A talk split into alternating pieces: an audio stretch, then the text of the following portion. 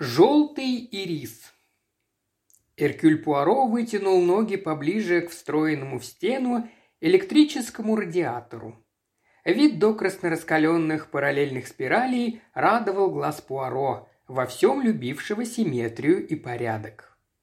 «Пламя горящих углей», – размышлял он, – «всегда хаотично, симметрия в нем совершенно недостижима».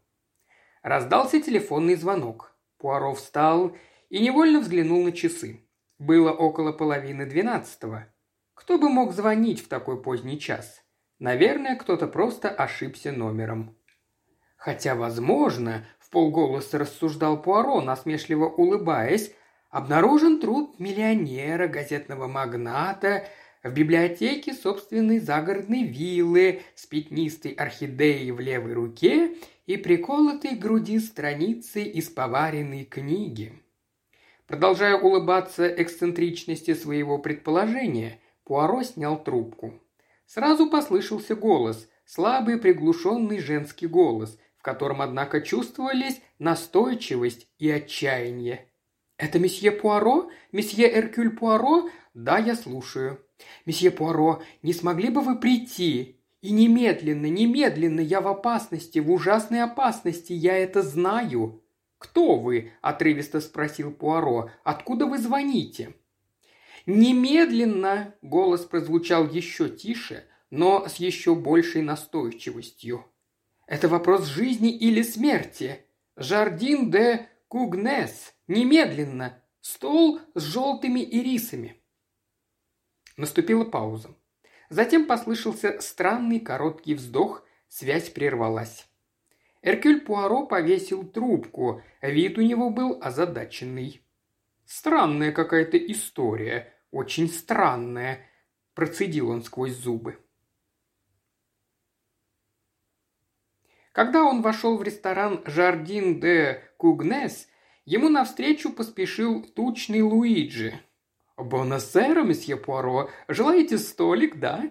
«Нет-нет, мой добрый Луиджи, я ищу своих друзей и хочу оглядеться. Может быть, они еще не пришли? О, погодите, кажется, вон за тем столиком с желтыми ирисами кто-то из них. Кстати, разрешите спросить, не сочтите за нескромность. На всех столиках у вас стоят тюльпаны, розовые тюльпаны. Почему же на этом желтые ирисы?» Плечи Луиджи выразительно поднялись. «Так было приказано, месье. Должно быть, любимые цветы одной из дам. Стол заказан мистером Бартоном Расселом. Американец, страшно богатый». «Хм, женскими приходями следует считаться, верно, Луиджи?» «Месье совершенно прав». «Ба, да за тем столиком сидит мой знакомый. Пойду-ка поговорю с ним». Осторожно обойдя танцующие пары, Пуаро направился к столику с желтыми ирисами. Он был накрыт на шесть персон, но сейчас за ним сидел только один молодой человек, который с задумчивым, даже меланхоличным видом пил шампанское. Это был совсем не тот человек, которого ожидал увидеть Пуаро. Мысль об опасности или мелодраме никак не вязалась с Тони Чепелом, в какой бы компании он ни находился. Пуаро нерешительно остановился у стола. «О, кого я вижу, мой друг Энтони Чеппел!» «Силы небесные, Пуаро! Полицейская ищейка Пуаро!» – воскликнул молодой человек. «Но, дорогой Пуаро, почему Энтони? Для друзей я Тони!» Он предупредительно отодвинул стул, приглашая Пуаро к столу. «Посидите со мной, потолкуем о преступлениях, даже больше, выпьем за преступление». Он наполнил бокал шампанским. «Однако, дружище, вы-то что делаете в этом прибежище веселья, танцев и, и песен? Трупов тут нет. Решительно ни одного трупа, который можно было бы вам предложить». Пуаро отпил глоток шампанского. «Похоже, вам очень весело, mon cher». «Весело? Я погружен в печаль, погряз в уныние. Вы слышите мелодию, которую играет оркестр? Узнаете?» «Хм, кажется, что-то о том», – осторожно предположил Пуаро что ваша малышка вас покинула». «Почти угадали», – заметил молодой человек, – «но не совсем. Ничто, как любовь, не приносит несчастья. Вот как она называется». «И что же?» «Это моя любимая песенка», – грустно сказал Тони Чеппел. «И мой любимый ресторан, и мой любимый оркестр. И здесь моя любимая девушка, но танцует она с кем-то другим». «И отсюда меланхолия?» «Вот именно. Видите ли, между мной и Полин, выражаясь вульгарно, произошла словесная баталия. Причем на каждую сотню слов у нее было 95 против моих пяти. Мои пять были «но, дорогая, я могу объяснить». Тут она выдает свои 95, и все начинается сначала. «Похоже», – грустно добавил Тони, – «мне остается только отравиться». «Полин?» – переспросил Пуаро. Полин Уэзерби, юная свояченица Бартона Рассела, молода, очаровательна и невероятно богата. Сегодня Бартон Рассел устраивает званый ужин. Вы знаете Рассела? Большой бизнес, гладко выбритый американец, ни бороды, ни усов, полон энергии и собственного достоинства. Он был женат на сестре Полин. Кто еще приглашен? Как только кончится музыка, вы их всех сразу увидите. Лола Вальдес – танцовщица из Южной Америки. Она участвует в новом шоу в Метрополе. Стив э, на дипломатической службе, у него все сверхсекретно, известен под именем Стивен Молчун. Из тех, кто толдычит только одно – я не вправе утверждать. «Привет, ну вот и они». Пуаро встал. Тони представил его Бартону Расселу, Стивену Картеру, Лоле Вальдес, жгучей красавице-смуглянке, и Полин Уэзерби, юный и очень хорошенькой, с глазами синими, как васильки. «Что я слышу? Сам великий месье Эркюль Пуаро!» – воскликнул Бартон Рассел. «Чрезвычайно рад с вами познакомиться, сэр. Не хотите ли к нам присоединиться? Разумеется, если вы не...» «По-моему», – вмешался Тони, – «у него задание, связанное с убийством или с финансистом, сбежавшим от суда, а может, речь идет об огромном рубине Раджи Бариобулага? «О, друг мой, по-вашему, я что же, все время при деле? Разве я не могу в виде исключения просто позволить себе развлечься?» «Может быть, у вас назначена встреча с Картером? Последнее сообщение из Женевы. Международная обстановка обостряется. Похищенные чертежи обязательно должны быть найдены. В противном случае завтра будет объявлена война». «Тони, неужели обязательно выглядеть полнейшим идиотом?» – резко вмешалась Полин Уэзерби. «Извини, Полин». Тони снова погрузился в унылое молчание. «Как вы жестоки, мадмуазель!» «Ненавижу людей, которые все время строят из себя идиотов». «Я вижу, мне следует поостеречься и говорить только на серьезные темы». «О нет, месье Пуаро!»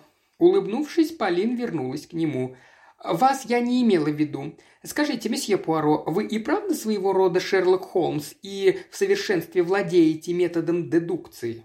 «Хм, дедукция. В реальной жизни это не так просто, мадмуазель. Однако я попытаюсь. Я полагаю, мадмуазель, что ваши любимые цветы – желтые ирисы». «Вы ошиблись, месье Пуаро. Ландыши и розы». Пуаро вздохнул. «Полная фиаско. Попробую еще раз. Совсем недавно вы говорили по телефону». Полин засмеялась и захлопала в ладоши. «Совершенно верно. Это было вскоре после того, как вы сюда приехали. И это верно. Я позвонила сразу, как только вошла. О, это уже не так хорошо. Вы звонили до того, как подошли к этому столику? Да. Плохо. Очень плохо. «О, нет, по-моему, у вас все отлично получается. Как вы узнали, что я звонила по телефону?» «Это профессиональный секрет, мадемуазель. А тот, кому вы звонили, его имя начинается на «П» или, может быть, на «Э»?» Полин опять засмеялась. «Опять ошибка. Я звонила своей служанке, чтобы она отослала ужасно важное письмо, которое я забыла вовремя отправить. Ее зовут Луиза». «Какой конфуз, мадемуазель, какой конфуз!» Оркестр заиграл снова, Тони посмотрел на Полин. «Потанцуем?» Я только что танцевала, немного отдохну». «Ну разве это не ужасно?» – с горечью произнес Тони, адресуя свою жалобу всему свету. «Сеньорита», – тихо сказал Пуаро латиноамериканской красавице, – «я не смею пригласить вас на танец, я слишком стар». «Ах, это есть чепуха, то, что вы сказали сейчас. Вы еще молодой, ваши волосы, они еще черные». Пуаро втайне содрогнулся. «Полин!» – раздался властный голос Бартона Рассела.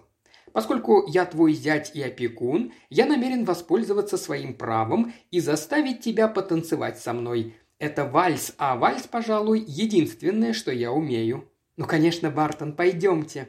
«Умница, Полин. Очень мило с твоей стороны». Они ушли, Тони откинулся на стуле и посмотрел на Стивена Картера. «Вы разговорчивый парень, Картер, не правда ли?» – заметил он. «Развлекаете компанию веселой болтовней, да? Вы что-то сказали?» «Э, Чепел. Не понимаю, о чем вы?» «Не понимаете? Ну, конечно», – продолжал поддразнивать его Тони. «Но послушайте, Пейте, старина, пейте, если уж не хотите разговаривать. Нет, благодарю. Тогда выпью я. Стивен Картер пожал плечами. «Извините», — сказал он, — «я должен переговорить с одним моим знакомым. Мы вместе учились в Итоне». Поднявшись, он направился к столу, находившемуся в нескольких шагах от них.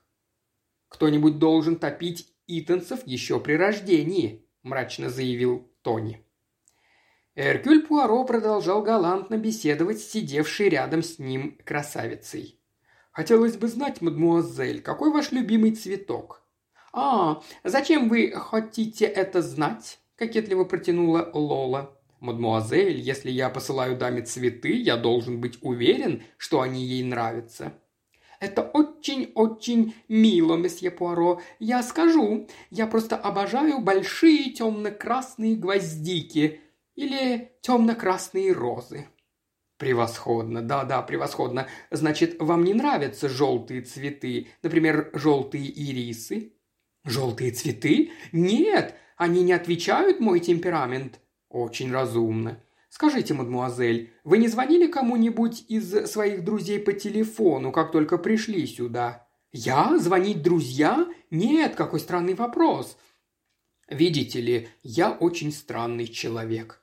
«Да, это есть так. И очень опасный человек».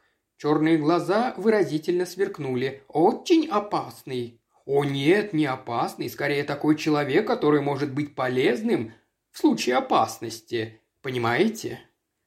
Лола кокетливо засмеялась, показав ряд ровных белых зубов. «Нет, нет, вы опасный человек!» Эркюль Пуаро вздохнул. «Судя по всему, вы не понимаете. Все это очень странно. Тони, выйдя из своего приступа меланхолии, внезапно сказал. «Лола, а как ты насчет того, чтобы немного повертеться? Пойдем?» «Я пойду. Да, раз месье Пуаро не есть такой храбрый». Тони положил руку ей на талию, и они скользнули в сторону площадки. «А вы, старина, через плечо насмешливо бросил Тони, можете пока поразмыслить о грядущих преступлениях. Очень глубокая мысль, очень глубокая. Минуту-другую Пуаро сидел задумавшись, потом призывно поднял палец. Луиджи поспешно подошел. Широкое лицо итальянца расплылось в улыбке. «Монфуа», — сказал Пуаро, — «мне нужны кое-какие сведения». «Всегда к вашим услугам, месье». «Я хотел бы знать, кто из этих людей сидящих за этим столом, звонил по телефону. «Я могу вам сказать, месье. Молодая леди, та, что в белом, она позвонила сразу, как только вошла. Потом она направилась в гардероб снять плащ, и в это время оттуда вышла другая леди и зашла в телефонную кабинку.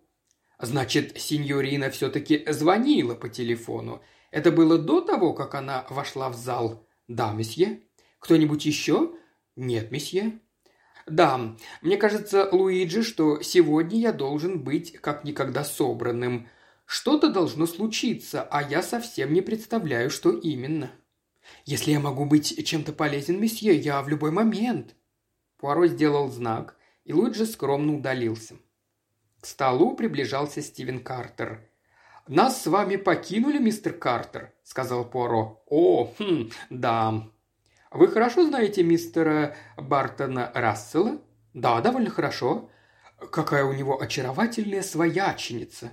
«Да, хорошенькая». «Вы ее тоже хорошо знаете?» «Довольно хорошо». «О, довольно, довольно», – процедил Пуаро. Картер удивленно посмотрел на него. Музыка прекратилась, и все вернулись к столу. «Еще бутылку шампанского», – распорядился Бартон Рассел, – «и побыстрее». «Прошу внимания», – обратился он к своим гостям. «Я хочу предложить тост. Должен сказать, что за сегодняшним нашим камерным застольем кроется определенный смысл. Как вам известно, я заказал стол на шесть персон. Нас было пятеро. Одно место оставалось незанятым. Потом, по крайне странному совпадению, около этого стола оказался месье Эркюль Пуаро, и я пригласил его присоединиться к нам. Вы даже представить себе не можете, насколько это удачное совпадение. Видите ли, этот стул должен был оставаться незанятым в честь леди, леди, памяти которой посвящена наша сегодняшняя встреча. Леди и джентльмены, наш званный ужин посвящен памяти моей дорогой жены, Айрис умерший в этот день четыре года назад. Его слова вызвали взволнованное движение за столом. «Я прошу вас выпить в память Айрис», – ровно и бесстрастно предложил Бартон Рассел. «Айрис?» – резко переспросил Пуаро. Он посмотрел на цветы на столе. Бартон Рассел, перехватив взгляд Пуаро, слегка кивнул головой. «Айрис, Айрис», Послышался приглушенный шепот за столом. Все были поражены и чувствовали себя неловко. Бартон Рассел продолжал говорить. Слова давались ему с трудом, американский акцент стал более заметным. Всем вам может показаться странным, что я отмечаю годовщину смерти моей жены таким образом, устроив ужин в фешенебельном ресторане. Однако у меня есть на то причина. Да, на то есть причина. Я объясняю специально для месье Пуаро». Мистер Рассел повернулся в его сторону. Ровно четыре года тому назад месье Пуаро в Нью-Йорке был устроен званный ужин, на котором присутствовали моя жена, я сам, мистер Стивен, бывший тогда сотрудником посольства в Вашингтоне, мистер Энтони Чеппел, который гостил у нас в течение нескольких недель, сеньорита Вальдес – очаровавшая в то время Нью-Йорк своими танцами, и малышка Полин. Рассел похлопал девушку по плечу. Ей тогда было всего шестнадцать. Мы решили доставить ей это удовольствие. Ты помнишь, Полин? Помню, я помню. Голос ее чуть заметно дрожал. В ту ночь месье Пуаро произошла трагедия. Я помню, как сейчас. Раздалась барабанная дробь, и началось представление. Свет погас – Весь, кроме освещенной прожектором площадки в центре зала. Когда свет снова загорелся, все увидели, что моя жена лежит ничком на столе. Айрис была мертва, месье Пуаро, мертва. В ее бокале был обнаружен ценистый калий, а в сумочке пакетик, в котором был яд. «Она покончила жизнь самоубийством?» – спросил Пуаро. «Таков был вердикт. Меня это просто сразило, месье Пуаро. Возможно, у нее была причина. Так полагала полиция. Я не стал возражать. Внезапно он с силой ударил по столу. Но я не был удовлетворен. Нет. В течение этих четырех лет я все обдумывал и размышлял.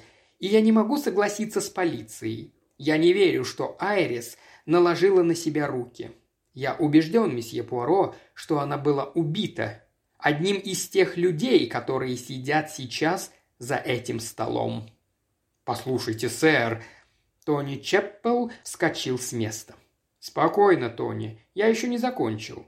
Это сделал один из них, месье Пуаро. Теперь я в этом уверен. Кто-то под прикрытием темноты сунул ей в сумочку пакет с остатками ценистого калия. Мне кажется, я знаю, кто это сделал, и я намерен узнать это точно. «Вы сумасшедший!» – резко прозвучал голос Лолы. «Сумасшедший! Кто бы мог причинить ей зло? Нет, вы сумасшедший! Я... я здесь не останусь!» Внезапно она замолкла. Послышалась дробь барабана. «Кабаре!» – воскликнул Бартон Рассел. «Продолжим после. Оставайтесь на своих местах. Все. Мне нужно переговорить с оркестрантами. Я с ними кое о чем договаривался». Он вышел из-за стола.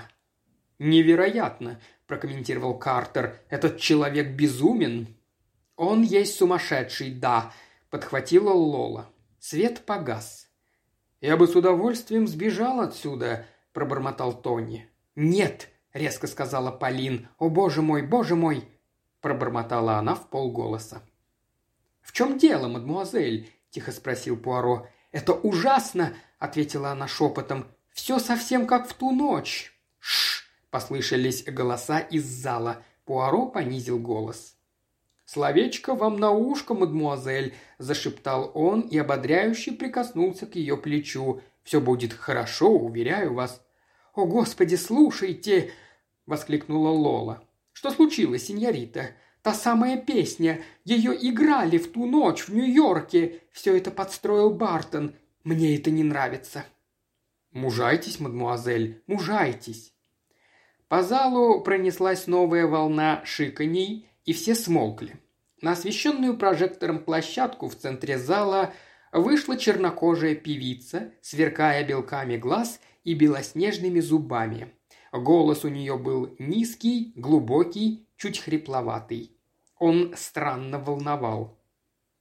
«Я забыла тебя, не вспоминаю тебя, Забыла походку, слова, Что ты говорил мне тогда. Я забыла тебя, не вспоминаю тебя И не могла бы сказать, Теперь через столько дней, какие глаза у тебя, серые или небо синей. Я забыла, не вспоминаю тебя, все кончено навсегда. Я забыла, забыла тебя, навсегда, навсегда, навсегда. Берущая за душу мелодия, глубоко проникающий прекрасный негритянский голос гипнотизировал, околдовывал, это почувствовали даже официанты. Все в зале смотрели только на певицу, покоренные силой вызванных ею эмоций. Официант, бесшумно двигаясь вокруг стола с тихим «шампанское», наполнял бокалы, но внимание всех было привлечено к ярко освещенному пятну площадки, где стояла чернокожая певица, в жилах которой текла кровь ее африканских предков.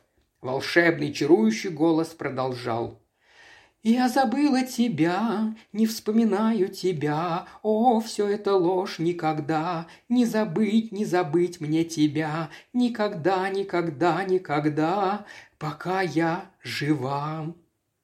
Зал взорвался аплодисментами. Вспыхнул свет. Бартон Рассел вернулся к столу. «Она просто великолепна!» – восторженно воскликнул Тони. «Это...» Слова его внезапно прервал приглушенный возглас Лоллы. «Смотрите, смотрите!» Голова Полин Уэзерби лежала на столе. «Она умерла!» – снова закричала Лола. «Как Айрис! Как Айрис в Нью-Йорке!» Пуаро вскочил, дав знак всем оставаться на своих местах. Склонившись над безжизненной фигурой, он осторожно взял руку, пытаясь прощупать пульс. Сидевшие за столом молча следили за каждым его движением. Пуаро был бледен, суров. «Да, она мертва. И я сидел рядом. Но на этот раз убийцы не уйти». «Точно как Айрис», – произнес Бартон Рассел. Лицо его посерело. Она что-то видела. Полин что-то видела в ту ночь, только не была уверена – она говорила мне, что не уверена. Мы должны сообщить в полицию. О, Господи, малышка Полин. Где ее бокал? Пуаро поднес его к лицу. Да, цианид. Запах горького миндаля. Все, как и в тот раз. Тот же яд. Он взял в руки сумочку Полин. Посмотрим, нет ли здесь чего-то. «Вы что же думаете, это самоубийство?» – закричал Бартон Рассел. «Нет, это не самоубийство». «Подождите», – приказал Пуаро. «В сумочке ничего нет. Хм, свет, по-видимому, зажгли слишком быстро. Убийца не успел. Не было времени. Значит, пакетик с ядом должен быть еще у него». «Или у нее», – сказал Картер, глядя на Лолу Вальдес. «Вы что-то хотите сказать?» – с трудом выдавила она. «Что вы говорите? Я ее убила?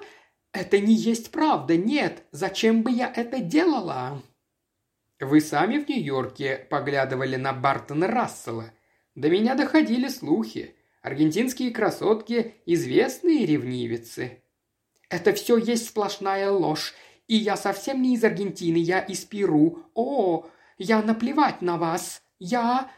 Она перешла на испанский. «Тише!» – воскликнул Пуаро. «Говорить буду я». «Нужно всех обыскать», – заявил Бартон Рассел. «Нет-нет», – спокойно возразил Пуаро. «В этом нет необходимости». «Как это нет необходимости?» «Я, Эркюль Пуаро, я знаю. Я все мысленно сопоставил. И я скажу. Мистер Картер, не покажете ли вы нам пакетик, который находится в вашем нагрудном кармане?» «У меня в кармане? Какого дьявола?» «Тони, друг мой», — обратился к нему Пуаро, — «не будете ли вы так любезны?» «Какого черта?» — воскликнул Картер, но Тони ловко извлек пакетик, прежде чем Картер сумел ему помешать. «Пожалуйста, месье Пуаро, все, как вы сказали». «Это чудовищный подлог!» – выкрикнул Картер. Пуаро взял пакетик. «Ценистый калий», – прочитал он. «Все ясно». «Картер!» – приглушенно выговорил Бартон. «Я всегда подозревал. Айрис была влюблена в вас, собиралась бежать с вами, но вы, дрожа за свою драгоценную карьеру, побоялись скандала, поэтому вы отравили ее, мерзавец, тебя повесят». «Тихо!» Голос Пуаро прозвучал твердо и уверенно. «Мы еще не кончили».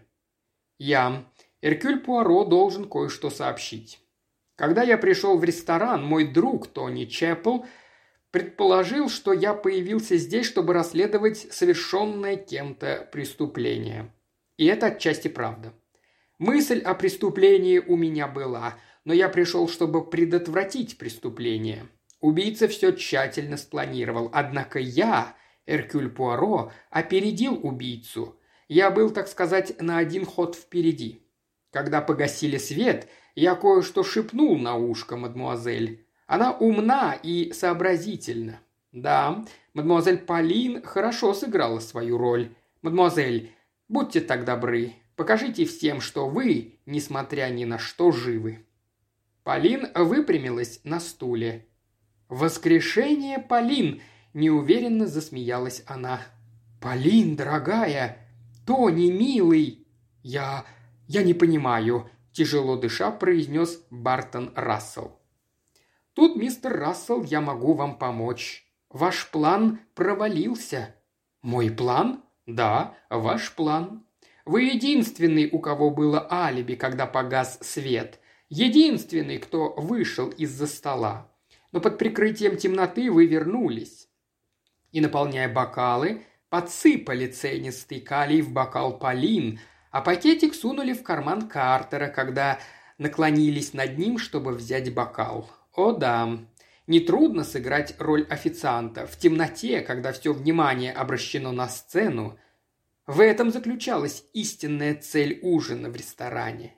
Безопаснейший способ совершить преступление, ведь вокруг стола столько людей. Какого «Какого черта? Зачем мне убивать Полин?» «Возможно, из-за денег. Ваша жена избрала вас опекуном своей сестры. Вы сами упомянули об этом.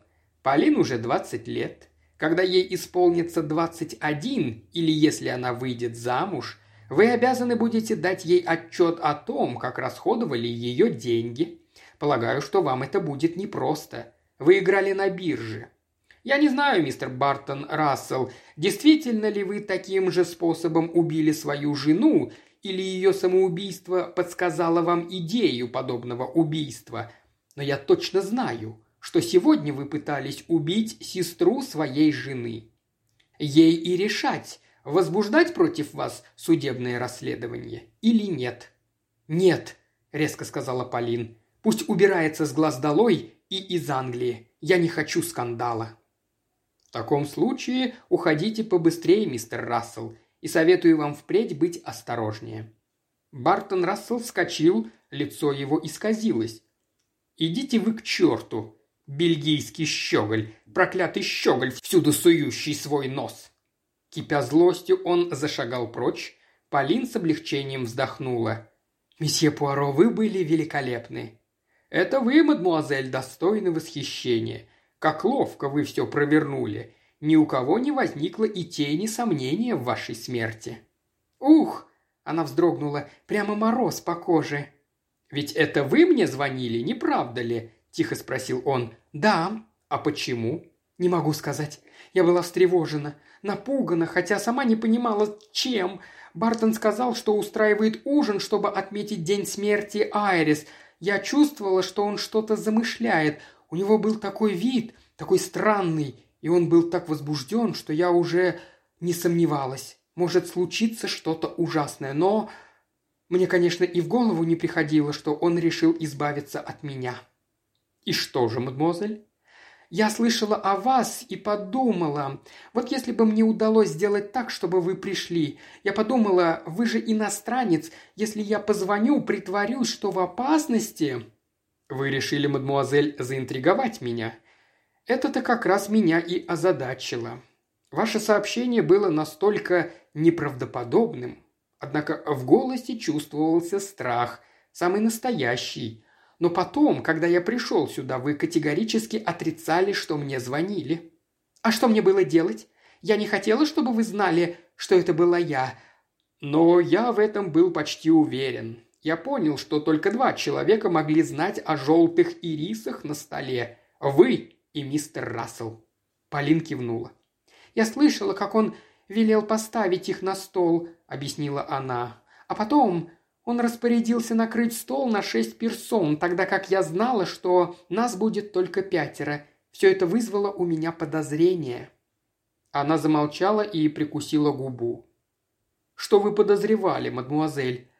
«Я боялась», – медленно произнесла она. «Мне казалось, что что-нибудь может случиться с мистером Картером». Стивен Картер кашлянул. Не спеша, но решительно он поднялся из-за стола. «Хм, я должен...